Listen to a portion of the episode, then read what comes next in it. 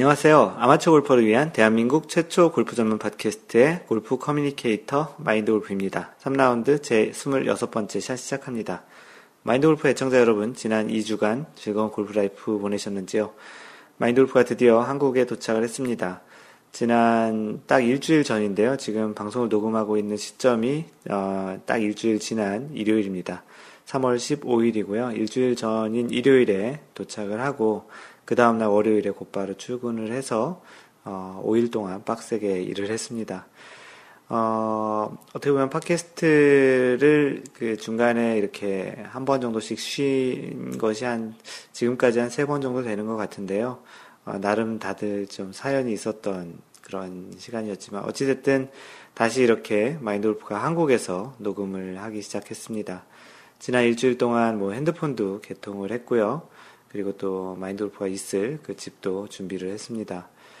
그 예전에 그 출장 나와서 이렇게 녹음을 했던 적도 있었는데 그때는 조금 좀 다른 느낌이었고 이제는 마인드골프가 한국에서 계속 녹음을 할 것이라 아마도 지금 이렇게 녹음하고 있는 그 집의 조용한 장소에서 그 하는데 약간은 조금 울리는 듯한 느낌이 있는데 나중에 이게 녹음이 끝난 다음에 어떻게 들릴지는 모르겠습니다. 그 어떤 분께서는 그 마인드골프가 얼바인에서 녹음할 때 그 비행기 이착륙 소리가 좀 많이 났었잖아요. 그쪽이 그 얼바인의 그 공항 근처에 있는 그 한국으로 얘기하자면 공항동 같은 곳이었는데 이제는 비행기 이착륙 소리를 더 이상 들, 듣지 못하실 것 같다라는 그런 이야기 하셨습니다. 아마도 그렇게 될 것 같고요. 마인드골프가 지금 있는 곳은 분당 정자동 쪽에 집을 구해서 있고요. 음, 여기는 이렇게 뭐 비행기 소리가 들리고 그러진 않을 것 같습니다. 어, 이제 한국에 왔으니 이제 한국에서의 원래외도 진행을 하려고 하고요. 뭐 이제 날씨도 굉장히 따뜻해진 것 같아요. 마인드골프가 왔던 딱 그날부터 한 일주일 정도 굉장히 추웠었는데 한국이 이렇게 삼월 달에 추웠던 적이 거의 없었다고 하더라고요. 구 년 만에 그 추위라고 하는데 공교롭게도 마인드골프가 미국 갔다가 한국에 나온 게 이제 여러 번 있었는데 대부분은 이제 겨울을 빼고 봄, 가을, 여름에 주로 나왔었는데 딱 구 년 만에 나왔더니 겨울에 그 딱 그 구 년 만에 추위라는 그런 기사를 좀 많이 봤습니다. 다음 주에 날씨가 한 십팔 도, 십구 도 정도씩 올라가는 날씨더라고요. 아무래도 이제 한동안 골프를 치지 못하셨던 그 분들에게는 굉장히 좀 기대가 되는 한 주가 될 것 같고 많은 분들이 골프장에 라운드를 갈 것 같습니다. 뭐 이렇게 이야기, 날씨 이야기를 하다 보니까 무슨 기상캐스터 같은 느낌도 조금 들기도 하는데요. 네, 조만간 그 마인드골프 카페 분들과 같이 일단은 저녁을 먹는 자리나 커피를 마시는 자리를 한번 마련을 해볼까 합니다. 그리고 이제 좀 준비가 된다면 한국에서의 원래외도 시작을 할 예정이고요. 또 참고로 캘리포니아에 살고 계시는 분들 마인드골프가 없다고 그, 그동안 진행했던 원래 중단하지 마시고 어, 삼월 원래를 이제 진행해 주셨으면 좋겠습니다. 카페에는 글을 올렸으니까 아마도 앤디님께서 그동안 계속 진행을 해주셔서 앤디님이 진행을 해주실 것 같고요. 어, 앤디님에게는 따로 또 부탁을 드리도록 하겠습니다. 네, 지난주 피지에이 소식을 전해드리면 그 이 주 전에 지금부터는 삼 주 전 정도가 되겠네요. 삼 주 전에 제임스 한에게 아쉽게 그 우승을 내준 더스틴 존슨이 그 더블유지씨 월드 골프 챔피언십에서 월드 골프 챌린지인가요? 예. 에서 캐딜락 챔피언십에서 이제 우승을 했습니다. 마지막 날 역전 우승을 했고요. 그 우승을 하게 된 가장 지금 큰 도움이 된 것 중에 하나가 홀인원을 했습니다. 삼 라운드 사 번 홀 이백칠 야드 이백칠 야드면 미터로 따지면 한 백팔십오 미터 정도 되겠네요. 그 정도 거리를 칠 번 아이언으로 쳐서 선수들은 비거리가 굉장합니다. 아마추어는 칠 번 아이언으로 백오십 미터만 쳐도 잘 치는 건데 네, 그래서 사 번 홀 이백칠 야드 칠 번 아이언으로 쳐서 극적인 홀인원을 했는데요. 그 대회 이 위를 제이비 홈즈가 했는데 한타 차로 우승을 했으니까 이 홀인원 그 파트리에서 두 타를 줄인 거니까 이 홀인원이 굉장히 큰 도움을 준 것 같습니다. 세계 랭킹 이야기를 좀 전해드리면 이번 그 대회 우승으로 더스틴 존슨은 세계 랭킹 아홉 계단 상승해서 칠 위로 탑 텐에 이제 다시 들게 되었습니다. 그 한동안 그 약물과 관련한 이야기도 좀 있었고 좀 휴식을 취했는데 그 다시 그 투어를 뛰기 시작한 다섯 경기 만에 우승을 했네요. 계속 상승세인데요. 지난 삼 주 전에 있었던 그 제임스 한에게 졌던 그 노던 트러스트 오픈에서도 준우승을 한 거에 비하 그 시기 그 분위기로 봐서 이제 우승까지 했으니까 당분간 계속 좋은 분위기가 있을 것 같은 예상이 듭니다. 세계 랭킹 일 위는 로리 맥길로이가 하고 있고요. 그 대회 공동 구 위를 이제 올라왔었습니다. 그 세계 랭킹 일 위를 삼십일 주 연속 우승을 에, 연속 일 위를 이어가고 있고요. 이 위는 버바왓슨이 이제 하고 있는데 삼 점 오팔 포인트 차이로 좀 격차가 조금 줄었습니다. 그 전주에 사 점 공육 포인트였으니까 좀 많이 줄은 편인데요. 여전히 그 로리 맥길로이가 십일 점 삼이 포인트니 그 삼 점 오팔 포인트는 굉장히 큰 격차는 여전한 것 같습니다. 한국 선수의 순위를 보면 배상문이 칠십팔 위, 노승열 백사 위, 최경주 백삼십이 위, 박성준 백팔십일 위로 배상문이 조금 선전을 하고 있고 나머지 한국 선수들은 계속 조금씩 밀려나고 있는 그런 분위기입니다. 네, 지금 진행되고 있는 미국 그 피지에이 대회는 플로리다에서 발스파 챔피언십이 열리고 있습니다. 지금 미국 기준으로는 삼 라운드를 진행하고 있겠네요. 다음 주에 발스파 챔피언십 대회 결과를 알려드리도록 하겠습니다. 엘피지에이에서는 박인비가 오랜만에 우승을 했는데요. 에이치에스비씨 워먼스 챔피언십에서 사 일 동안 보기 없는 완벽한 플레이를 하면서 시즌 첫 승을 했습니다. 어, 이 위 리디아고와는 두 타차, 그리고 삼 위 스테이시 루이스와도 네 타차로 이제 우승을 했는데요. 이 세 선수, 현재 일 위가 리디아고, 이 위가 박인비, 삼 위가 그 스테이시 루이스인 세계 랭킹인데요. 어, 세계 랭킹 일, 이, 삼 위가 모두 세계 그 일, 이, 삼 위 안에 드는 그런 대회였습니다. 박인비는 지난 이천십사 년 십일월 우승 이후 어, 만 사 개월 만인데요. 한동안 우승을 굉장히 잦은 우승을 해서 그런지 박인비의 우승이 굉장히 좀 오래, 오래간만에 그런 우승인 것 같습니다. 그런 느낌이 좀 드네요. 어, 리디아고는 세계 랭킹 일 위를 육 주 연속 이어가고 있고요. 어, 이, 그 대회 우승으로 박인비는 이, 일 위 리디아고와의 격차를 영 점 구오 포인트 차이로 줄였습니다. 그 전주에 일 점 사일 포인트 차이였고요. 어, 십 위권 내에서는 렉시 톰슨과 양희영이 자리바꿈을 하면서 각각 십 위와 십일 위를 차지하고 있습니다. 그래서 십 위권 내에는 여전히 박인비 이 위, 김효주 칠 위, 유소연 팔 위입니다. 양희영이 십 위였었는데 십일 위로 조금 물러난 거죠. 이번 주에는 이제 엘피지에이 대회가 없었고요. 다음 주에는 제이티비씨 파운더스컵이 있습니다. 그 제이티비씨는 우리나라 그 제이티비씨죠. 제이티비씨에서 많은 스폰을 하고 있는데요. 엘피지에이에 좀 더 그 다른 그 스폰서들도 많이 좀 스폰을 해서 엘피지에이도 이렇게 중간에 쉬는 날 없이 피지에이처럼 거의 모든 주에 모든 대회를 좀 했으면 좋겠다라는 바람도 있습니다. 네, 다음은 한 주간에 있었던 골프 소식을 전해드리는 건데요. 이번 주에는 그 마인드골프가 그 뉴시스에 올라온 그 골프 관련한 그 기사를 하나 소개하겠습니다. 제목이 골프공 맞은 캐디, 어, 사과 없는 현실, 심신은 멍자국이라는 제목인데요. 그 구용희 기자가 쓴 내용입니다. 어, 아직까지 사과 한마디 없었습니다 라고 시작을 하는데요. 전남의 한 유명 골프장에서 캐디로 일하는 고 있는 A씨. A씨는 지난 오 일, 그 삼월 오일 얘기하는 것 같은데요.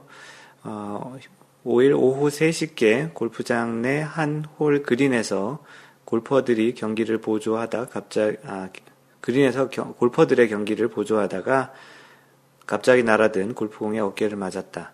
뒷팀의 한 골퍼가 친 공에 어깨를 맞고 쓰러진 A씨는 충격과 놀라 마음에 한, 마음에 한참이 아 충격과 아, 놀란 마음에 한참을 일어서지 못했다.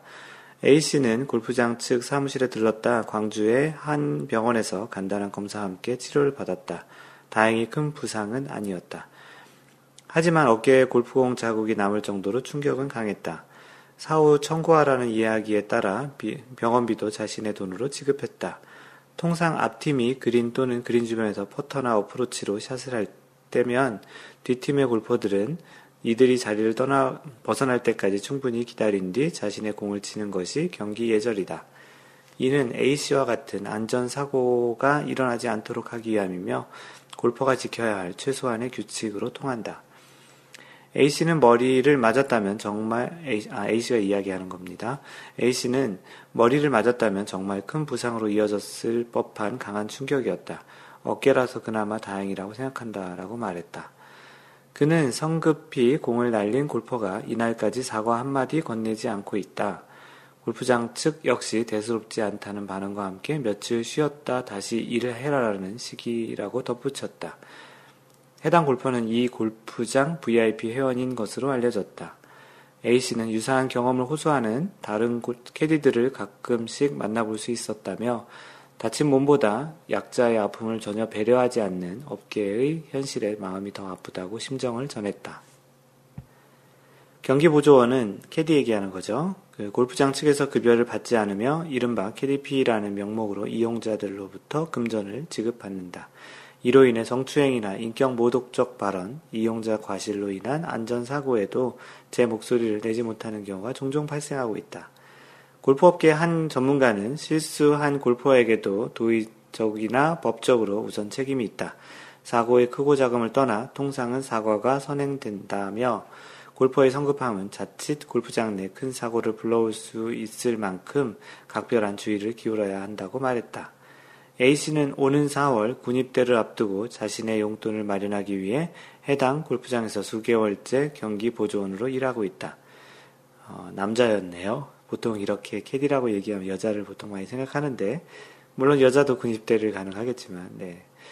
이에, 이에 대해 골프장 관계자는 오해가 있었던 것 같다. 해당 골퍼가 당일 부상을 입은 캐디와 함께 사무실을 찾아와 괜찮냐고 상태를 물어봤다. 다음날에도 전화로 부상의 정도를 묻고 병원비 등을 배상하겠다는 뜻을 밝히는 등 필요한 조치를 취했다고 말했다. 단 A씨의 골프 전화를 알지 못해 당사자에게 직접 전화하지 않은 것으로 알고 있다며 덧붙였다. 골프장 측은 측을 통해 해당 골퍼의 입장을 들어보려 했지만 연락이 되지 않았다라고 기사가 마무리됩니다. 그 골프장에서의 안전사고에 관련한 일인데요. 그 골퍼들끼리 쳐서 맞는 경우도 있지만 이렇게 캐디가 맞는 경우도 있는데 어, 전체적인 분위기는 뭐 판단하기는 좀 섣부르지만 캐디에게 뭐 사과를 하지 않았다라는 그런 이야기인데 뭐 직접적으로 하지는 않은 것 같네요. 정황적으로 봐도 어찌됐든 누군가에게 어떠한 상해를 준다라는 것은 뭐 그것이 지위 고하를 막론하고 당연히 사과를 하고 필요하다면 배상을 해야 되는 일인 것 같습니다. 뭐 캐디가 사회적인 약자같이 이제 취급이 되고 또 골프장의 브이아이피 회원 같은 경우는 상대적으로 또 그런 대접을 받는 그런 분위기가 있어서는 안 될 것 같고요.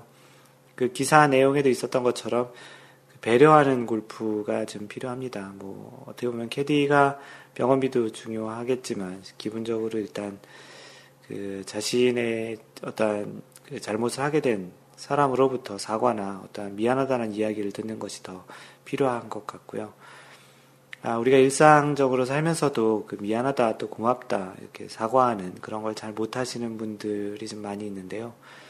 어, 그런 분들의 특징들이 좀 배려를 잘 못하거나 다른 사람의 입장에서 감정이입을 해서 이, 그 생각하는 그런 부분이 좀, 좀 많이 덜 발달하신 것 같다라는 생각이 됩니다.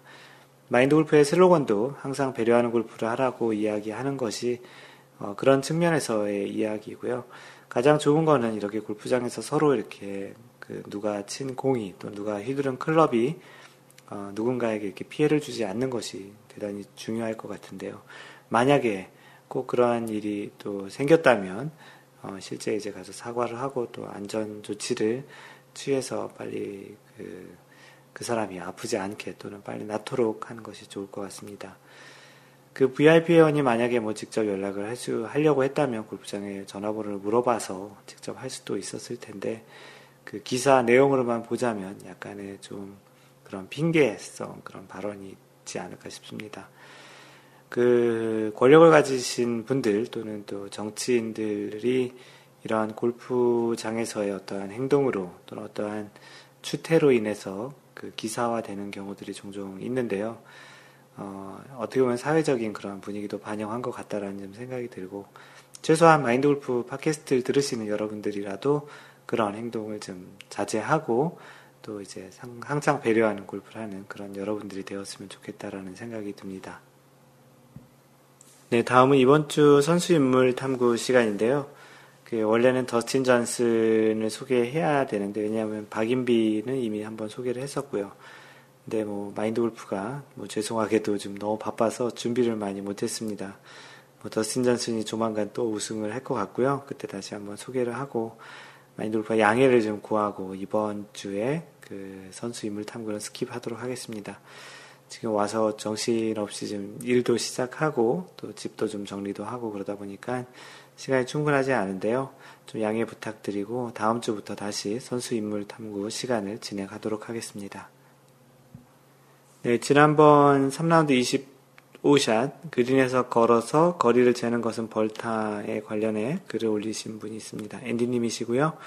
잘 들었습니다. 세가슴이라 항상 짧게 퍼팅을 하는데 마인드골프도 주로 짧, 짧은 경우가 많습니다. 보폭으로 거리를 맞춰볼까 생각했었는데요. 동반자에게 피해를 주지 않도록 다른 방법을 찾아봐야 되겠네요. 예, 지난주에 이야기했던 것이 거리를 재기 위해서 그 퍼팅 라인 방향으로 걸어가다 보면 자칫 그 퍼팅 라인을 훼손했다 또는 아니면 개선했다라고 해서 벌타를 받을 수 있다라는 그런 내용을 이야기했습니다. 조금 더 퍼팅 라인에서 좀 좀 벗어나서 같은 평행한 상태에서 그 거리나 그런 상태를 체크하는 그런 습관이 좋을 것 같습니다. 네, 인사글 올리신 분들이 좀 있는데요. 소개하겠습니다. 호돌님이시고요. 반갑습니다. 라는 제목으로 글을 올려주셨습니다.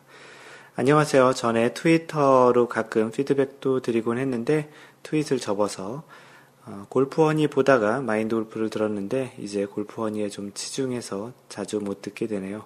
그래도 자주 듣고 도움 많이 받고 있습니다. 골프허니에서 허우대만 멀쩡한 호돌이고요. 여기서도 활동하시는 낭만자객님과 인근 가로 열고 경기 남부에 서식하고 있습니다. 반갑습니다. 잘 부탁드려요 라고 글을 남겨주셨는데요. 네, 호돌님 그 아이디 많이 본 것 같고요. 그 골프허니 카페에서도 가끔 봤던 것 같습니다. 자주 마인드골프 카페에도 좀 찾아오셨으면 좋겠고요. 그 호돌님께서 그 어, 언제 그 엘에이 쪽에 오신다는 그런 이야기를 하셨던 것 같기도 한데요. 그 엘에이에서 오시면 마인드골프를 뵈려고 했던 그런 것 같습니다. 근데 이제 미, 한국에 왔으니까 이제 여기서 그냥 뵀음, 뵈도 될 것 같네요. 호돌님 반갑습니다. 예, 아이디 영 점 일 톤님, 그게 그냥 우리가 얘기하는 영 점 일 톤이 맞다면 백 킬로그램이라는 뜻 같은데요. 그것을 좀 재밌게 쓰신 것 같습니다. 이제 골프 입문한 지 육 개월도 안 되는 초보입니다. 골프허니를 듣다가 알게 돼서 가입하게 되었습니다. 자주 놀러 오겠습니다. 네, 골프허니 쪽에서 오신 분들이 요즘 많네요. 마인드골프와 같이, 물론 마인드골프와 팟캐스트는 훨씬 먼저 시작했고요. 그 팟캐스트에서는 마인드골프와 골프허니가 두 개가 가장 유명한 것 같습니다. 카페도 마인드골프처럼 운영을 하고 있고요. 그쪽에도 마인드골프가 골프 컬럼과 상식을 올리고 있어서 그런 걸 보면서 이렇게 찾아오시게 되는 것 같습니다. 고맙습니다. 영 점 일 톤님. 제시카 김님이신데요. 다음 주부터 골프를 처음 시작하는 사람이다. 어, 지난번에 글을 쓰신 걸로 봐선 삼월 십일 날 썼네요. 진짜 다음 주부터 골프를 시작하시려나 본데 어, 기본을 익히기도 전에 스코어를 올리려는 것은 걸음마를 배우기도 전에 뛰려는 것과 같은 어리석은 짓이다라는 그런 글을 보셨습니다. 카페에서. 뒤늦게 골프하려 마음먹은 제게 이 글이 너무 와닿아서 이 말을 누가 한 건가 찾아보다가 이 카페 글을 보게 돼서 가입했습니다. 많은 지식들과 정보 얻어간다고 해주셨고요. 네, 뭐 골프를 배우는 방법도 다양한 것 같습니다. 어떤 분들은 뭐 성급하게 그 단시간 내에 배우기 원하시는 분도 있고 차근히 배우시는 걸 원하시는 분도 있고 뭐 다양하기 때문에요. 제시카 김님도 그 자신만의 골프를 배워가는 자신만의 골프를 만들어가기 위한 평생 하는 그런 골프이니까 그런 측면에서 골프를 또 배워가시면 좋을 것 같고요. 마인드골프 카페가 그런 부분에서 좀 많이 도움을 드렸으면 좋겠습니다. 자주 오시기 바랍니다. 네, 다음은 주시님께서 올려주신 내용인데요. 주시님은 항상 좀 글을 조금 길게 써주시는 경향이 있습니다. 그래도 마인드골프에 굉장히 좋은 글들을 많이 올려주셔서 소개를 계속 해드리는데요. 제목이 웨지 추가로 골프채 교체에 정점을 찍었습니다. 입니다. 마인드골프 맨 처음에 그냥 대충 봤을 때는 그 골프 스코어에 정점을 찍었다라고 해서 라벨을 친 것으로 그 생각을 했었는데요. 그게 아니고 골프채 교체를 이제 완성했다라는 그런 내용입니다. 안녕하세요. 예전에 마인드골프 선생님께 제가 보키 웨지를 쓰고 싶지만 샤프트 구성이 달라서 교체를 못하고 있다고 말씀을 드린 적이 있었던 것 같습니다. 어, 마인드골프 선생님이라고 하니까 좀 어색한데요. 얼마 전 인터넷을 통해 커스텀 주문 제작을 해주는 곳을 알아냈고 최근 제 아이언과 맞는 어, 샤프트로 웨지 두 개를 오더해 주문, 수령하였습니다. 어, 그래서 쭉 올려주신 게 타이틀리스트 보키 에스엠 파이브 골드 니켈 오십 점 팔 F 그라인드랑 이제 타이틀리스트 보키 에스엠 파이브 골드 니켈 오십사 점 일공 어, M 그라인드 이렇게 두 개를 주문하셨는데요. 어, 여태 평소 미즈노 아이언 세트에 딸려 나오는 오십 도 개배지를 통해 대부분의 피치샷과 숏게임을 해왔는데 앞으로 조금 더 다양한 샷을 알맞게, 알맞은 용도에 따라 할 수 있기를 바라고 있습니다. 개개인의 취향마다 다를 수도 있지만 최근에 제 개인적 견해는 숏게임에 한해서 낮은 샷을 하여도 무방한 조건인 시에는 최대한 낮은 탄도의 칩샷을 구사해 홀에 붙이거나 홀인을 할 수 있는 가장 높은 가용성을 염두에 두고 있으며 공을 띄워야 하는 상황에서도 가장 편하고 자주 사용하는 개배지의 클럽 페이스를 상황에 따라 오픈해주는 정도를 조절하여 각기 다른 탄도를 내서 사용하고 있습니다. 그냥 얘기로 들어보면 숏게임 잘하고 있는 것 같은데요.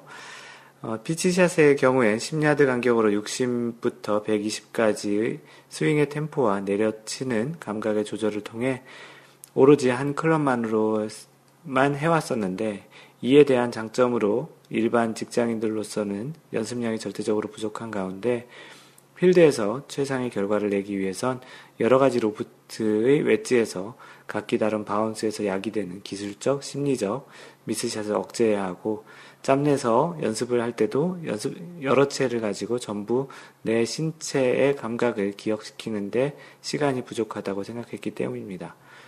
아, 쉼표가 없어서 굉장히 말이 길고요. 어, 무슨 내용인지는 충분히 다 이해하셨을 거라고 생각합니다. 뭐 굉장히 생각이 좀 많으신 것 같고요. 어, 얕은 궤도로 쓰러치는 방법을 통한 숏게임에서는 어, 클럽을 열고 닫음에 따라 탄도와 거리가 조절이 되지만 다만 채를 들었다 올렸다 그대로 내려치는 피치샷에서 한해, 피치샷에 한해서는 오십 도 로프트 하나로 통해, 하나를 가지고, 통한다는 말 많이 드시네요. 하나를 가지고 칠십 야드 이내로 보내기엔 개인적으로 한계를 느꼈고, 이에 탄도와 스핀을 충분, 충분히 줄 수 있으면서 육십에서 칠십 야드 거리의 피치샷을 편하게 하는데 오십오 도 웨지가 도움을 줄 수 있지 않을까 생각하고 있습니다. 그래서 당분간은 여전히 제가 해오던 방식을 유지하며 한 가지 웨지로 최대한 어, 사용해서 이제 경우에 따라서 오십오 도 그 웨지를 적절히 사용해 볼까 합니다. 라고 해주셨습니다. 공을, 골프 공 이야기도 좀 써주셨는데요. 어, 작년 말부터 쓰던 Recycle Pro 브이 원 엑스, 그, 그 재활용 공이죠. 가끔씩 믿음이 가질 않아 주변 지인들을 통해서 민트 컨디션 Pro 브이 원 엑스와 Pro 브이 원을 백 개가량 구입했습니다. 그 미국에서 민트라고 하면은 거의 뭐 한국말로 얘기하면 A급, A급 중고공을 민트라고 합니다. 어, 민트라고 하면 거의 like new 같은 정도이고요. 그 공을 이제 백 개 정도 사용을 했, 사, 사셨다고 합니다. 어, 아직 쳐보지 않았는데 올 한 해는 공 걱정 없이 보낼, 공 걱정 없이 보낼 것만 같습니다. 뭐 라운드 횟수가 워낙 많으시니까 모자라질 수도 있을 수 있습니다. 뭐 저번에 보니까 한 백 라운드 이상씩 하시는 것 같은데요. 어, 새 공으로서는 워낙 비싼 공이다 보니 새 것 같은 중고공인데도 마치 보물단지 모시는 것 같은 느낌입니다. 아무쪼록 지난 일 년 반 동안 조금씩 조금씩 교체하고 드라이버 같은 경우엔 다시 수, 어, 수차례 교체해가며 몸에 맞는 채로 풀세트를 만들어 나갔는데 아이언과 동일 샤프트가 장착된 웨지가 보충됨에 따라 이제 열네 개 클럽의 완성을 마무리한 것 같아 기분이 상쾌해졌습니다. 그래서 기존에 사용하시던 그런 클럽하고 새로 이제 장만하신 그런 클럽을 사진과 같이 또 공도 올려주셨습니다. 뭐 다양한 형태로 이제 시즌을 뭐 미국은 뭐 이미 시즌 시작됐지만 그런 형태로 이제 다시 그 이천십오 년을 시작하려는 마음의 준비가 다 잘 된 것 같네요. 공도 아주 거의 새 것 같네요, 진짜로. 어, 앞으로 멋진 그런 라운드 또 소식들을 전해주시기 바랍니다. 네, 다음은 골프 이거 정말 궁금하다 올려주신 글인데요. 그 절대 긍정님께서 올려주셨습니다. 어, 질문이 테이크어웨이는 왜 해야 되는 건가요? 라는 조금은 좀 처음에는 어, 이게 이 질문이 뭐지? 라는 생각을 좀 하게 됐던 그런 질문이었는데요. 어, 근본 원리를 알고 싶습니다. 그리고 어떻게 해야 하는 것이 이상적인 것인지도 알고 싶습니다. 라고 글을 올려주셨습니다. 네, 주신님께서 좀 길게 답변을 달아주셨고요. 어, 다 읽어드리진 않겠습니다. 어, 마인드골프가 이것과 관련해서 마인드골프가 그 Y골프의 테이크어웨이, 그 백스윙의 시작인 테이크어웨이의 원리에 대해서 그 설명한 내용이 있는데요. 그 내용을 보시면 그 마인드 유튜브에서 마인드골프를 검색하시고 거기에 있는 컨텐츠 중에 잽 십이 샷, 잽 십이 샷이 안정적인 백스윙 원리라는 것입니다. 오른손은 거들 뿐이라는 그런 주 부제로 글을 올렸는데요. 그 내용을 좀 더 읽어보시면, 아니, 들어보시면 좀 더 더 도움이 되지 않을까 싶습니다. 그, 주신님도 굉장히 좀 좋은 또 성실한 답변을 올려주셔서 그랬는지, 어, 절대긍정님께서 감사합니다. 우문으로 여기지 않냐하고 진지하게 본인의 경험을 실어서 답변해주시니 머리에 속속 들어오네요. 최고의 답변이 되었습니다. 이 카페의 수준이 정말 높다는 것을 다시 한번 느끼신다고 하셨습니다. 카페 수준이 높은지 모르겠지만 그래도 어떠한 질문이든 간에 굉장히 좀 궁금하고 또 답답하니까 올려주시는 그런 일들이 많기 때문에 또 카페도 잘하시는 고수분들이 많이 있습니다. 그분들이 또 많이 답변을 드리는 것 같고요. 그 여러분들의 다양한 경험들을 이렇게 이제 공유하는, 최근에 이제 주시님께서 그런 자신의 어떠한 시행착오와 그런 경험을 공유하는 그런 글을 써도 괜찮겠냐라고 마인드골프에게 개인적으로 물어봤는데요. 당연히 좋고요. 그런 것들을 통해서 여러분들과 같이 공감할 수 있는 그런 콘텐츠를 나누는 게 있었으면 좋겠습니다. 네, 다음 글도 주신님께서 올려주신 글인데요. 골프룰 큐 앤 에이와 관련한 그런 섹션에 올려주셨습니다. 세컨샷 로스트볼에 대하여라는 부제로, 아, 제목으로 올려주셨는데요. 조금은 내용이 좀 길긴 한데 정확하게 여러분들도 판단을 한번 해보시는 차원에서 내용을 다 읽어보도록 하겠습니다. 조금 뭐 지루하지는 않을 것 같고요. 정확하게 한번 그 보시는 게 좋을 것 같아서 읽어드리겠습니다. 안녕하세요. 본인 스스로는 어, 관련, 이와 관련해서 조금 스트레스를 받아 따로 재차 이야기를 꺼내기가 편치 않았습니다. 충분히 숙고하고 넘어가야 할 내용일 수도 있고 마인드골프 카페 회원님들도 이미 알고 계시는 룰이실지도 이실, 이시겠지만 제 토너먼트 경험담을 올리고자 합니다. 어, 지난 금요일 새벽에 출장을 마치고 집으로 돌아왔고 이튿날 바로 예정했던 인근 골프장의 토너먼트에 개인전에 참가했습니다. 미국은 이렇게 토너먼트가 굉장히 많이 있거든요. 동네에서 하는. 어, 이월부터 워낙 연습을 거의 하지 못한 상태로 스윙도 많이 흐트러진 채 특별한 자신감 없이 현재 있는 대로 열심히 해보자 라는 마음으로 경기를 임했던 것 같습니다. 어, 골프가 샷이 안 될 때는 또 얼마든지 숏게임이나 퍼팅으로 만회할 수도 있기에 특히 그린 사이드에서 신중히 게임을 펼쳤던 것 같습니다. 동반그룹엔 제 동료인 핸디캡 구인 구를 포함해서 핸디캡 오, 핸디캡 십삼의 선수가 함께했습니다. 어, 대체적으로 다 잘 치시는 분들이네요. 어, 전 첫 홀을 더블 보기로 시작했으며 바로 다음 홀에 버디를 시작해서 총 버디 두 개, 파 아홉 개를 하였고 샷에 미스가 많았던 관계로 대부분의 파가 스크램블이었습니다. 숏게임이 좋으셨네요. 어, 스윙 리듬이 깨져서 더블 보기가 엄청 많이 나온 경기였고 그래도 가까스로 십오 버로 경기를 마쳤습니다. 당시 티샷과 대부분의 세컨샷 수준이라면 구십 대 중반을 쳤어도 할 말 없는 분위기였지만 숏게임이 그럭저럭 되는 가운데 어, 원퍼팅을 아홉 개 기록하며 되는 홀에서는 타수를 크게 선방했던 것 같습니다. 윈터룰을 적용한 채 화이트티에서 플레이한 탓에 수없이 훅이 나고 땅 뒷땅볼도 나왔지만 육천백 야드 조금 넘는 전장에서 꼭 제대로 멀리 친 샷이 나오지 않아도 점수를 세이브할 플레이 여건이 된 점도 분명 간과할 수 없는 것으로 봅니다. 샷이 안 되었으니 육천칠백이나 육천팔백 대는 전장에서 했다면 아무리 발버둥 쳐도 힘들었겠지만요. 아무튼 이전에도 같이 토너먼트를 해본 경험이 있는 핸디 오의 플레이어가 그날따라 쓰리 퍼팅을 밥 먹듯이 했고 그 사이에 저는 계속 원 퍼팅 팔을 주워 담으며 심술이 잔뜩 나서 자신이 안 되는 플레이를 저에게 화살을 돌려 뭐라도 흠집을 잡으려고 매홀마다 이러쿵 저러쿵 룰 박사처럼 굴며 간섭하기 시작했습니다. 대략 어떤 일이 있을 것 같은지 느낌이 오시죠? 파쓰리에 가서는 제가 티박스에 들어섰을 때 저의 샷 준비하는 인터벌을 삑삑 소리를 내며 스톱워치로 재는 기이한 상황까지 벌어졌습니다. 좀 심한데요, 그죠? 어, 아무래도 제가 느리게 친다고 여긴 나머지 이를 빌미삼아 토너먼트 위원회에 제소해보고자 이미 만반의 준비를 한 듯 보였습니다. 장단컨대 애초에 저는 사십 초를 초과하는 인터벌은 없었습니다. 다음 사람이 치면 바로 티를 꼽고 재빨리 에이밍을 한 뒤 셋업을 했기 때문에 비교적 어드레스 자세에서 굼떠 있을 때 어, 제삼의 시각으로 상대적 시간이 길게 느껴질 소지는 있겠습니다. 뭐 사십 초라는 룰도 이렇게 딱 정해진 건 아닌데요.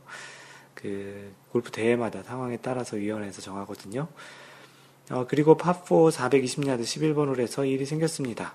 저의 세컨샷이 약간의 훅이 나서 오비 지역이 아닌 숲으로 들어갔고 저는 그 공을 찾기 위해 이 삼 분가량 뒤지다가 찾지 못하여 그룹에게 소리를, 소리쳐 돌아간다고 외친 뒤 원래 세컨샷을 친 곳으로 돌아가 네 번째 샷을 치게 됩니다. 그리고 나서도 제가 원래 공을 못 찾은 것이 믿겨지지 않아 나무 숲을 따라 그린 쪽으로 걸어갔지요. 그러던 중 제가 최초에 쳤던 원구를 발견하게 되었습니다. 너무 기뻤고 전 같은 그룹의 사람들에게 공을 발견했다고 말한 뒤 그 공으로 그린에 어프로치를 하였습니다. 그리고 원퍼팅으로 홀에 넣고 홀을 마감했습니다. 여기서 그 사람은 제게 작은 소리로 무슨 이야기를 하였으나 제가 잘 알아듣지 못했습니다. 경기가 끝나고 다음 날이 돼서 골프장에서 제게 연락이 왔습니다. 종전에 제가 넘버 투 플라이트 넷으로 우승한, 것, 우승한 것을 실격 처리하겠다는 내용이었습니다. 뭐 우승한 그런 시상에 대한 이야기인 것 같습니다. 플라이트넷이란 게. 어, 그 이후로 세컨샷을 잃어버렸다 생각하여 다시 돌아가 쳤을 땐 이미 원구가 그 로스트볼, 데드볼이었었는데 로스트볼이 되며 경우에 따라서 원구를 다시 발견했을 땐 두 공이 모두 플레이하여 홀아웃한 뒤 경기를 마치고 위원회에 그 홀에 두 가지 점수를 제시하며 위원회가 판단하게끔 하는 것이 옳은 상황이었다라는 것이었습니다. 기본적으로는 그렇게 될 경우에 원래 그 공을 새로 놓고 친 것이 그냥 원구가 되는 것으로 알고 있는데요. 일종의 로컬 룰인 것 같기도 합니다. 아, 원래 룰은 그렇지 않은 것 같습니다. 저는 원래를 원구를 찾았다고 돌아가서 다시 친 공은 다시 주었고 플레이를 하지 않은 채 본래 공으로 홀아웃한 상황이었습니다. 경기를 마치고 바로 위원회 스코어카드를 제출하며 내가 상황 설명을 했어도 두 번째로 친 공을 플레이하지 않았기 때문에 이벌타가 주어지고 그냥 무조건 디큐, 어, 실격이죠. 디스퀄리파이드라는 뜻인데요. 디큐 처리가 될 수도 있었을지도 모르겠습니다. 어쨌든 이를 수용할 수밖에 없고 좋은 경험으로 남겨야만 앞으로 더 발전이 있을 거라고 생각했습니다. 하지만 여운이 남았던 것 점은 이를 신고하였던 같은 그룹에 심통이 잔뜩 난 사람이 있었습니다. 규칙대로라면 어, 규칙에 어긋, 어긋난 행동을 보고도 가만히 넘어갈 수 없기에 그 사람의 신고도 존중해야 한다고 수긍합니다. 다만 그 사람은 자신의 플레이가 잘 안된다고 저를 지목해 매월 이런저런 구실을 삼아 굿질을 놓았고 하물며 제가 매번 티샷에서 감을 찾지 못하니 적은 오른 어깨가 어, 어찌하니 이렇게 된 것이고 몸을 어떻게 돌려야 하고 옆에서 말하는 등 아 이렇게 옆에서 말하는 등 잘 알지도 못하는 남남으로서 그것도 대회에서 심히 심기를 건드리는 행동을 일삼았습니다. 골프룰에 따라서 토너먼트로서 토너먼트에서 그 타인 플레이어에게 어떠한 조언도 해주면 안 된다는 것으로 알고 있는데 그 사람은 골프를 삼십오 년 쳤고 골프룰은 척척박사라 일걸음에서도 자신의 절제되지 않는 행위들은 스스럼 없이 하는 게 모순됐다고 생각합니다. 또한 거, 저희 같은 조의 핸디 십삼의 플레이어는 퍼팅그린에서 애매한 탭거리, 탭인거리, 거의 그냥 바짝 붙은 그 거리 얘기하는 거죠. 탭인거리를 남겨두었는데 매번 공을 다시 집어들며 라인업 시키는 와중 마커를 사용하지 않은 채 그냥 공을 집어들었다가 놓았습니다. 이런 상황이 그날 십팔 홀 내내 네다섯 차례 발생했음에도 그 골프를 척척 박사님은 뻔히 보고도 아무런 언급을 하지 않았지요. 네, 이분께서는 주신님에게만 조금 까다롭게 그렇게 행동을 하셨던 것 같네요. 어, 이렇듯 자신의 심기와 상관없는 건 그냥 넘기고 그냥 기분이 캥기는 것은 위원회에 따지고 들어 넷 우승을 한 저를 끌어내려 실격 처리를 시켰습니다. 어, 그날 경기에서 한 번은 그 플레이어가 포 원 원 퍼팅으로 보기를 하였는데 주변에서 나이스 파라고 하니 본인 스스로도 파를 했다라고 말하더군요. 다시 말씀드리지만 삼십오 년 전통의 골프 척척 박사님께서 그것도 개인전 대회에서 자기 타수를 실수로 오판한다는 건 저의 여러 면모를 따지고 들었던 그, 철, 그 투철함에 비해 너무도 자신에게 관대한 건 아닌가 생각이 들었습니다. 그 골프 룰북의 마인드골프가 항상 얘기하는 그 에티켓이 섹션 일이잖아요. 그 부분조차도 지키지 못하시는 분이기 때문에 그 삼십오 년간 골프를 쳤지만 척척박사라고 얘기를 할 수는 없을 것 같습니다. 그리고 골프를조차도 적용을 상황에 따라 좀 다르게 하는 것조차도 좀, 좀 그래 보이고요. 계속 읽어보면 규칙은 절대적으로 규칙이니 제가 변명할 소지는 없겠습니다. 다만 그런 일관성 없는 자신의 심보와 어, 기분에 따라 룰을 타인에게 적당히 관대하게 또는 실격까지 내려뜨리는 적용을 하려 든다는 자세가 쉽게 용납은 되지 않습니다.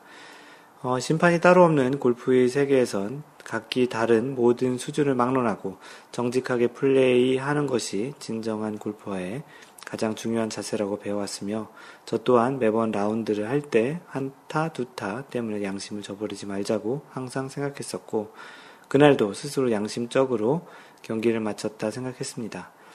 하지만 이번 사례에서는 제게 룰이, 룰에 대한 무지가 있었음을 시인하고 한편으론 이번 사건이 저를 더욱 성숙할 수 있도록 만들어준 계기가 되었다고 생각을 합니다. 어, 나중에 여기에 또 추가적으로 밝혀진 내용이 있어 덧붙인다고 해주셨는데 이분이 기본적으로 지금 그런 비매너 플레이를 많이 한다라는 주변 이야기를 또 추가로 올려주셨습니다. 그 골프 룰상으로 보면 그 주신님이 쳤던 세컨샷이 이제 공이 날아가서 찾지 못해가지고 다시 세컨샷을 쳤던 위치에 가서 다시 쳤을 경우에 네 번째 샷이 맞고요. 그 첫 번째 샷을 찾지 못하고 그 새로운 공을 쳤기 때문에 첫 번째 공은 그냥 로스트 처리가 되는 것이 맞습니다. 어, 그렇기 때문에 뭐 나중에 끝나고 나서 그분이 이렇게 이야기해서 그 실격이 처리된 것은 규정상 어쩔 수 없는 내용이지만 다만 아쉬운 것은 그 골프를 잘 아시는 분께서 그렇게 플레이할 경우에는 그렇게 된다라는 이야기를 미리 해주시면 더 좋았을 것 같습니다. 기본적으로는 자신이 그 룰을 다 알고 있으면 제일 좋겠지만 그러지 못할 경우에는 그 룰을 의도적으로 이렇게 어기려고 했던 사람들이 아닌 특히 초보자 같은 경우 이제 더더욱 그 룰을 많이 모르기 때문에 주변에 계신 분들이 이렇게 알려주시는 것도 좋습니다. 이런 상황인데 그래도 이렇게 하시겠냐라는 그런 그 본인이 아는 선에서는 정확한 정보를 주는 게 또 그분이 또 다음에 더 성숙한 그런 골퍼가 되는데 도움이 될 것 같습니다. 그런 면에서도 그 삼십오 년 동안 골프 쳤던 분의 그런 아량과 배려 그런 배포 같은 것이 없어 보이는 그런 이야기고요. 뭐 이런 그 상황을 통해서 굳이 배운다면 우리가 그 앞으로는 이런 사람이 되지 않도록 이런 종류의 사람이 되지 않도록 하는 것이 좋겠다라는 내용이고 분명히 그런 플레이를 하시는 분은 주변에 계속 지속적으로 같이 치시는 분이 많지는 않을 거라 생각이 됩니다. 부디 이제 그런 부분에 너무 많이 신경 쓰지 마시고요. 또 다음 라운드 가면 또 새로운 또 즐거운 분들이 또 많이 있을 것이니까 그렇게 생각하시고 어, 한번 이 글을 길지만 소개했던 거는 혹시 우리가 또 다른 사람들에게는 또 그런 모습으로 비춰지는 사람이 있진 않을까 하는 생각을 한번 해보라고 또 골프에서 룰이 얼만큼 타인에게 영향을 줄 수 있는지 또 골프에서 에티켓이 얼만큼 중요한지를 한번 상기시켜보는 차원에서 글을 소개했습니다. 네, 잠시 전하는 말씀드리겠습니다. 마인드골프가 직접 운영하는 골프 품격 반올림 마인드골프샵에서는 어, 이번 주 공동구매를 그 이천십오년형으로 새로 나온 부시넬 투어 엑솔트 레인지 파인더입니다. 거리를 측정하는 거죠. 부시넬이 거리 측정기로 좀 제일 유명한 회사인데 이천십오년 새로운 모델이 나왔습니다. 어, 이제 라운드를 첫 라운드를 이미 하신 분도 계시겠지만 이제 첫 라운드를 시작하는 시기가 됐고 뭐 어떻게 보면 한 번 사서 계속 배터리만 교체하면 쓸 수 있는 좋은 제품이라서 또래 하나 정도 갖고 계시면 거리를 좀 애매하게 봐야 되는 상황에 뭐 만약 거리목이 없는 곳이라든지 캐디가 뭐 멀리 있다든지 그럴 경우에 혼자서 이렇게 거리를 측정하는 그런 형태로 활용할 수 있는 어, 부시넬 투어 엑솔트 레인지 파인더를 이번 주 마인드골프샵 공동구매 아이템으로 전했습니다. 많은 관심 부탁드리고요. 어, 혹시 또 그냥 개인적으로 마인드골프 주변에 계신 분들은 마인드골프에게 뭐 공동구매 물품이 아니더라도 지금 다른 형태의 물품도 있는지 또 그렇게 문의를 하시는 것도 괜찮습니다. 마인드골프가 알려드리는 그런 소개하는 그 채널을 통해서 해주시고요. 마인드골프의 그 쇼핑몰은 그래서 앞으로는 이제 공동구매 위주로 이렇게 진행을 해보려고 합니다. 그 아이템들이 계속 그 지속적으로 많이 올리시는 것도 마인드골프가 좀 너무 바빠서 힘들 것 같고요.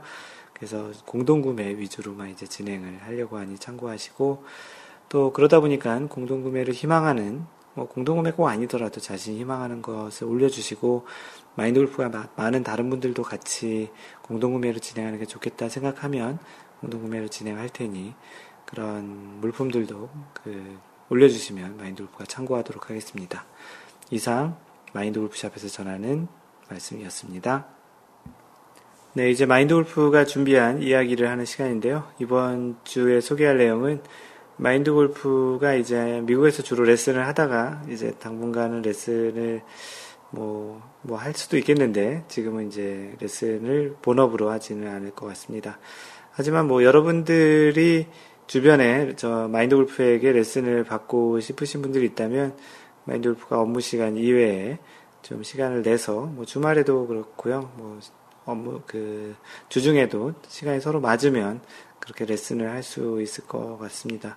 뭐 많은 분들을 가르쳐드릴 수는 없고 뭐 제한된 시간이 있기 때문에 약간의 그 소정의 수수료를 레슨비로 받고 레슨을 해드리려고 합니다. 마인드골프에게 꼭 레슨을 받고 싶으신 분들은 또 연락을 주시면 좋겠고요. 어, 많은 도움을 드릴 수 있도록 노력을 해보겠습니다. 그 마인드골프가 예전부터 골프 레슨에 대한 생각이라는 주제로 연재를 하는 글이 있습니다. 그 이번에 소개할 글이 다섯 번째 글인데요. 그 그동안 연재했던 내용들은 첫 번째는 골프 레슨을 받는 사람의 마음을 알, 읽고 어떻게 하면 스, 어, 서로 공감할 수 있는 레슨을 할 수 있는지에 대한 그 글이 첫 번째였습니다. 우선순위 가려운 것 긁어주기라는 제목이었고요. 두 번째는 기술적인 관점에서 골프 스윙을 접근할 때 스윙의 각 단계인 부분을 보기보다는 전체적인 스윙 관점을 이해하고 그리고 나서 이제 각 스윙의 단계를 이해하자는 측면의 이제 스윙 기술, 숲과 나무, 숲을 볼 것이냐, 나무를 볼 것이냐로 이제 소개를 했습니다. 그리고 세 번째 그 마인드골프의 골프 레슨에 대한 생각은 자신의 스윙을 제삼자 입장인 관찰자 시점에서 보는 부분에 대해서 좀 다뤄봤습니다. 어, 골프 스윙만 잘하는 것이 전부가 아닌 또 골프 레스, 골프와 주변 지식을 아는 것도 또 중요하다라는 그런 이야기를 또 네 번째 다뤄봤었고요. 어, 이번 다섯 번째 그 연재하는 부분은 골프를 배우기 위해 레슨을 받으러 갈 때의 마음가짐에 대한 이야기를 해보려고 합니다. 여러분들은 어떤 마음가짐을 가지고 또는 어떤 상태에서 골프 레슨을 받으러 가기를 결정하고 실제 레슨을 받기를 시작했는지 또는 이제 레슨을 받고자 하는 분들은 어떤 마음을 가지고 이제 시작을 하는지에 대한 질문인데요. 매우 다양하고 상황에 따라서 이제 다른 형태가 있을 것 같습니다. 어, 먼저 뭐 이제 골프를 시작하는 분들의 경우에는 어서 레슨을 받아서 빨리 필드를 나가기를 희망하는 사람이 있을 것입니다. 뭐 지금같이 봄 날씨 이제 날씨 따뜻해지는 봄 날씨가 되면 또 파릇파릇한, 정확히는 초록초록한이죠. 그 파란색의 잔디는 아니죠. 그래서 초록의 그 잔디를 보고 싶어서 빨리 필드를 나가고 싶은 마음에 그런 마음이 앞서는 분들도 있는데요. 개인적으로 성격이 급해서일 수도 있고 또는 업무상 어쩔 수 없이 빨리 배워서 나가야 하는 경우도 있습니다. 어, 반면 반대로 그런 것과 상관없이 어, 차근차근 배우고 싶어하는 사람들도 있고요. 그리고 골프를 치시는 분들 중에 그 레슨을 받는 대다, 분들의 대다수는 기존보다 스윙의 이상함을 느껴서 샷도 이상하고 샷의 결과도 이상한 사람들이 많이 있는데요. 다시 말해 레슨을 어, 자신이 잘 되고 있는 레슨이 잘 되고 있는데 어, 뭔가 더 잘하기 위해서 받는 경우보다는 뭔가 잘 안 돼서 그런 부분을 좀 더 더 고치거나 원상태로 돌려놓기 위해서 하는 경우들이 좀 더 많이 있는 것 같습니다. 그러다 보니 레슨을 받으러 갈 때의 심정은 이제 레슨 받고 나면 완전히 고쳐지거나 원상태로 돌아올 것이라는 확신을 많이 하고 가게 되는 경우들이 있습니다. 그런데 문제는 레슨 프로들도 신이 아니라서 그 프로가 가르치는 방식이 잘 될 때도 있지만 그렇지 못할 경우도 있습니다. 그 프로의 가르치는 방식이나 골프 철학에 따라서 많이 좌우될 경우가 있는데요. 골프 레슨에서 중요한 것 중에 하나가 프로와 배우, 그 배우는 그 사람과의 소위 얘기하는 궁합이 잘 맞아야 레슨 효과는 최대화가 되는 경향이 있습니다. 모든 배우고 가르치는 그런 부분들이 똑같이 적용되는 것 같은데요. 아무리 유명한 프로가 가르친다고 하더라도 그 프로를, 프로를 신뢰할 수 없다면 그 프로가 이야기하는 내용이 잘 들리지 않기 때문인 것 같습니다. 위에서 언급한 것처럼 레슨이 필요한 상황에 레슨 프로에게 찾아갈 때는 가급적 많은 기대를 하지 않는 것이 좋습니다. 어, 이 프로에게 레슨을 받아서 모든 것이 다 고쳐질 수 있다고 믿는 순간 레슨을 통해서 어느 정도의 개선이 있더라도 자신이 원하는 수준이 되지 않을 때에는 여전히 실망을 할 수 있기 때문입니다. 그렇기에 레슨 받기 전에 가급적 상담을 해보시고 또는 가능하다면 일 회 정도 시험, 시험 삼아 그, 그 트라이얼이라고 하죠. 시험 레슨, 돈을 내지기 전에 의사결정을 하기 전에 레슨을 받아보시면서 자신과의 궁합이 잘 맞는지를 확인해 보시는 것도 좋은 방법입니다. 어, 아는 친구가 잘 한다고 소개했다고 하더라도 자신에게는 안 맞을 수 있기 때문이죠. 어, 레슨 프로 입장에서는 레슨을 받는 사람을 완벽하게 가르쳐야 한다든지 또는 가르칠 수 있다든지의 생각을 하는 순간 레슨하는 것 자체가 스트레스가 될 수 있습니다. 그 전에 이야기한 부분들은 그 배우러 오는 사람들에 대한 관점이고요. 지금 이야기 드리는 관점은 레슨 프로 입장에서 이러한 그 생각을 하는 게 좋겠다라는 건데요. 가장 중요한 것 중에 하나는 레슨 받는 분이 바라는 기대치가 무엇인지를 서로 대화를 통해서 정확히 인지하고 다양한 레슨 방법을 통해서 시도를 하고 때로는 그 레슨이 잘 작동이 되지 않을 때 서로 타협을 하며 스윙 방법을 찾아가는 것이 좋다고 생각을 합니다. 어, 절대 레슨 프로를 폄하하는 이야기는 아닌데요. 어, 아마추어 골퍼가 배우는 골프의 스윙의 기술이 대단한 것을 배우는 것은 아니라 생각합니다. 마인드 골프도 뭐 레슨 프로로서는 그렇게 대단한 사람은 아니라고 생각하는데요. 단지 골프 경험과 골프 스윙의 원리를 알고 제삼의 객관화된 시각으로 스윙을 봐줄 수 있는 것이 레슨 프로의 가장 큰 역할인 것 같습니다. 오히려 레슨 프로가 가져야 할 가장 중요한 것 중에 하나가 레슨을 받는 분이 무엇을 원하는지와 어떻게 서로를 이해하고 같이 즐겁게 레슨을 해나갈 수 있는지 그 부분을 잘 파악해서 레슨 프로그램이 잘 만들어가는 것이 더 중요하다고 생각이 됩니다. 지금 레슨을 받고 있는 골퍼분들 또는 이제 레슨을 받으시려고 준비하시고 생각하시는 분들은 레슨 프로에게 너무 많은 것을 기대하는 것보다 레슨 프로에게 자신의 상태와 상황을 정확하게 이야기하고 레슨 프로와 같이, 같이라는 말 이 중요한데요. 같이 스윙을 만들어간다라는 그런 측면에서 레슨하는 것이 좋겠습니다. 내가 너에게 돈을 줬으니 너는 나에게 서비스를 제공해야 된다라는 그런 측면보다는 어, 당신의 그러한 지식과 경험과 그런 것들을 나에게 잘 맞춰줄 수 있도록 나도 정보와 내가 생각하는 부분을 제공할 테니 같이 만들어가자라는 그런 접근이 중요하다는 거죠. 비용을 생각해서 단체 레슨이나 잠깐씩 봐주는 레슨을 받기보다는 자신의 이야기를 들어주고 오래 같이 할 수 있는 개인 레슨 프로를 마치 주치의처럼 한 분 곁에 두시고 자신의 평생 스윙을 만들어가는 것이 도움이 될 것입니다. 마인드골프도 그래서 이제 여기 한국에 이제 꽤 오래 있게 될 것 같은데요. 그런 측면에서 마인드골프가 아까 얘기했던 그런 개인 레슨을 뭐 시간이 될 때 조금 조금씩 할 생각이고요. 마인드골프는 그래서 여러분들의 골프 닥터, 그 주치의처럼 가끔씩 와서 같이 만나서 이야기도 하고, 때로는 그런 멘탈적인 부분에 대한 상담도 해주고, 때로는 스윙에서 원포인트 레슨 형태로 해줄 수 있는 그런 골프 주치의 같은 그런 역할이 되면 참 좋겠다라는 생각이 듭니다. 뭐 그런 걸 또 기회로 자주 또 만나 뵙기도 하고요. 뭐 서로에게 좀 이렇게 도움이 되는 그런 레슨이 되면 참 좋을 것 같습니다. 골프 자체가 이제 하루에 또 단기간 내에 완성이 되지 않는 것이기에 그런 역할을 한다는 것은 좀 의미가 있을 것 같고요. 어떤 분들은 멘탈이 문제가 돼서 피지컬한 스윙이 문제가 되는 경우도 있고, 어떤 분은 피지컬한 문제, 스윙이 문제가 돼서 정신적으로 스트레스 받는 분들도 있잖아요. 그 두 부분을 같이 해결해 줄 수 있는 그런 골프 닥터가 되는 것이 마인드 골프의 또 다른 하나의 또 해보고자 하는 꿈입니다. 골프는 평생 자기 스윙을 만들어가는 것이라고 마인드 골프가 생각을 하는데요. 그런 측면에서도 자신과 잘 궁합이 맞는 그런 프로를 같이 주변에 곁에 둔다라는 것은 굉장히 도움이 되고 그 유익한, 그리고 또 행복한 일일 것입니다. 그 오늘은 그래서 마인드 골프가 생각하는 그런 그 골프 레슨에 대한 생각 중에 다섯 번째, 기대치, 대단한 것을 가르치고 배우는 것이 아닌 그런 골프에 대한 이야기를 했습니다. 물론 대단하고 뭐 그렇게 생각하면 그럴 수도 있지만, 그것보다는 서로의 그 공감하는, 그것도 배려하는, 또 서로를 같이 그 그런 정보와 그런 것들을 쉐어해서 같이 만들어가는 그런 레슨이 되면 좋겠다라는 이야기입니다. 다음번에 또 이러한 골프 레슨에 대한 연재를 한다면 어, 다음번에는 서로의 마음을 읽고 공감하기, 오늘 이야기에서 좀 더 더 들어간 내용을 여섯 번째 연재로 이야기를 해드리도록 하겠습니다. 네, 다음은 마인드골프가 읽어주는 골프 룰북 시간인데요. 이번은 제 십칠 조네요. 벌써 십칠 조까지 왔네요. 이번 이야기는 깃대와 관련한 얘기입니다. 그 골프 그 홀에, 그린에 있는 홀에 꽂혀있는 깃대에 대한 이야기입니다.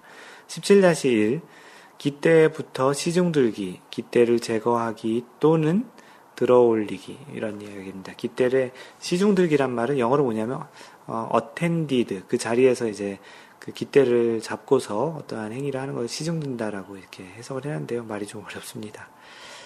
마인드 골프가 이 골프 룰북을 쉽게 쓰는 그 골프 룰북에 대한 것도 책을 하나 써볼까 하는데요. 일차적으로는 블로그에 한번 지금 진행을 해보려고 합니다.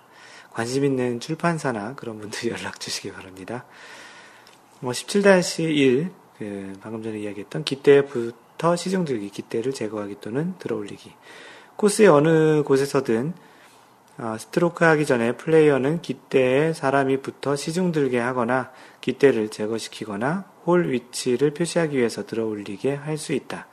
플레이어가 스트로크 하기 전에 사람이 붙어 시중들거나 제거하거나 들어올리지 않는 깃대의 경우 스트로크하고 있거나 볼이 움직이고 있는 동안에 그렇게 하면 볼의 영향, 볼의 움직임에 영향을 미칠 수도 있을 때에는 그 깃대에 사람이 붙어 시중들거나 제거하거나 들어올려서는 안 된다.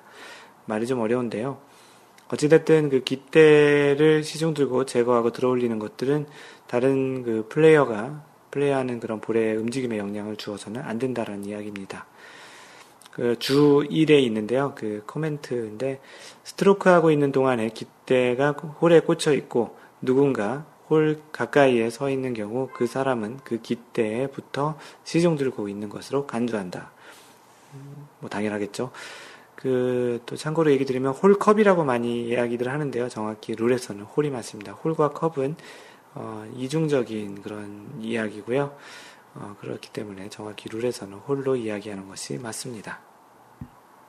네, 그 코멘트 주 두 번째는 스트로크 하기 전에 누군가가 깃대부터 시중 들거나 깃대를 제거하거나 들어올리는 것을 플레이어가 알고도 그에 대한 이의를 제기하지 않은 경우에는 플레이어가 그 행위를 승인한 것으로 간주한다. 어, 이 얘기도 따로 설명 안 해도 아시겠죠? 주 삼. 스트로크하고 있는 동안에 누군가가 깃대에 붙어 시중 들거나 깃대를 들어올린 경우 그 사람은 볼을 정지할 때까지 그 깃대에 붙어 시중 들고 있는 것으로 간주한다. 네, 그렇습니다. 십칠 이 어, 무단히 어, 기대부터 시행되기. 무단이라는 말이 뭐냐면 unauthorize드라는 뜻인데요. 그러니까 승인을 받지 않고 뭐 인가되지 않고 뭐 그런 뜻이죠. 그걸 무단이라고 써놨는데요. 어, 매치 플레이에서는 상대방이나 그의 캐디, 스트로크 플레이에서는 동반 경기자나 그의 캐디가 스트로크하거나 볼이 움직이고 있는 동안에 플레이어의 승인 없이 또는 플레이어가 알기 전에 깃대부터 시중들거나 깃대를 제거하거나 들어올리고 볼의 움직임에 영향을 미칠 염려가 있는 행동을 할 경우 상대방이나 동반 경기자는 해당되는 벌을 받는다. 그러니까 승인을 받지 않거나 이제 모르는 상태에서 그렇게 그 인가되지 않게, 그러니까 허락받지 않고 깃대에서 그 시중을 들거나 들어올리거나 뭐 표시하거나 그럴 경우에는 이제 벌을 받는다고 하는데요. 일반의 벌들과 똑같이 매치 플레이에서는 그 홀의 패배가 되고요. 스트로크 플레이에서는 이 벌타를 받게 됩니다. 그 스트로크 플레이에서 어 방금 전에 얘기했던 규칙의 위반이 생긴 후 경기자의 볼이 깃대 또는 깃대에 붙어있는 시중 들고 있는 사람이 잡고 있는 아 시중 들고 있거나 잡고 있는 사람 또는 그 사람이 휴대한 물건에 맞아도 경기자에게는 벌이 없으며 그 볼은 있는 그대로 플레이를 하여야 한다라고 되어 있습니다. 그러니까 허가되지 않은 사람이 그렇게 깃대에 시중을 들거나 서 있는 경우에 뭐 어떻게 플레이하다가 그 사람에게 맞거나 그 사람이 갖고 있는 소지품에 이렇게 휴대한 물건에 맞아도 벌은 없, 친 사람에겐 벌이 없다라는 겁니다. 그리고 그 있는 상태로 플레이를 해야 된다라는 내용이고요. 다만 퍼팅 그린에서 스트로크한 경우 그 스트로크가 취소되고 볼을 리플레이스하여 다시 플레이하지 않으면 안 된다. 그린에서는 그 그대로 플레이하면 안 되고 다시 원위치로 갖다 놓고 플레이를 해야 한다라는 내용입니다. 네, 이상 마인드골프가 읽어주는 골프룰북 제십칠 그 십칠 조 그 깃대에 대한 내용이었고요. 다음 시간에는 십칠 조 삼 항과 사 항 나머지를 그 진행해서 읽어드리도록 하겠습니다. 네, 마인드골프의 블로그는 마인드골프 닷 넷 블로그에 오셔서 글을 읽으시면 되고요. 그 페이스북은 페이스북 닷 컴 슬래시 마인드골프 또는 페이스북에서 마인드골프를 검색하시면 됩니다. 트위터는 앳 마인드골퍼고요. 엠 아이 엔 디 지 오 엘 에프 이 알. 카페는 네이버에서 마인드골프 카페 또는 카페 닷 네이버 닷 컴 슬래시 마인드골퍼입니다. 이메일은 멘토 앳 마인드골프 닷 넷이고요. 마인드골프가 직접 운영하는 골프 품격 반올림 마인드골프샵은 마인드골프샵 닷 컴 또는 마골샵 닷 컴입니다. 유튜브에서 마인드골프의 원리, 골프 스윙의 원리를 이야기하는 와이골프 또는 그 에티켓을 설명하는 에티켓 골프의 동영상 강좌를 보실 분들은 유튜브에서 마인드골프 또는 어, 유튜브 닷 컴 슬래시 마인드골퍼입니다. 어, 마인드골프가 한국에 있기 때문에 그 이쪽 분당 그 정자 이쪽 주변에 계신 분들 또는 뭐 이 이 동네로 뭐 오시거나 놀러 오실 분들 중에 혹시 마인드골프를 뵙고 싶으신 분들은 카톡 아이디 엠 아이 엔 디 지 오 엘 에프 이 알 마인드골퍼로 마인드골프를 추가하시면 되고요. 어, 마인드골프의 아, 전화번호를 알려드려도 되는지 모르겠는데 좀 생각을 좀 해보겠습니다. 어쨌든 뭐 다양하게 마인드골프에게 연락하실 방법들이 있으니까 일단 연락을 주시고요. 어, 한국에서 그 녹음한 그 제 삼 라운드 스물여섯 번째 샷이었습니다. 어, 어떻게 기존과 약간 다르게 들릴지는 모르겠는데요. 마인드골프도 또 약간 좀 어떻게 보면 긴장을 조금 하고 녹음한 방송이기도 한데요. 뭐 그래도 내용이 중요하니까 내용은 잘 녹음이 됐을 것입니다. 항상 배려하는 골프 하시고요. 이상 골프 커뮤니케이터 마인드골프였습니다. 다음번 삼 라운드 제 스물일곱 번째 셋에서 만나요. Don't worry, just play mind golf. Bye!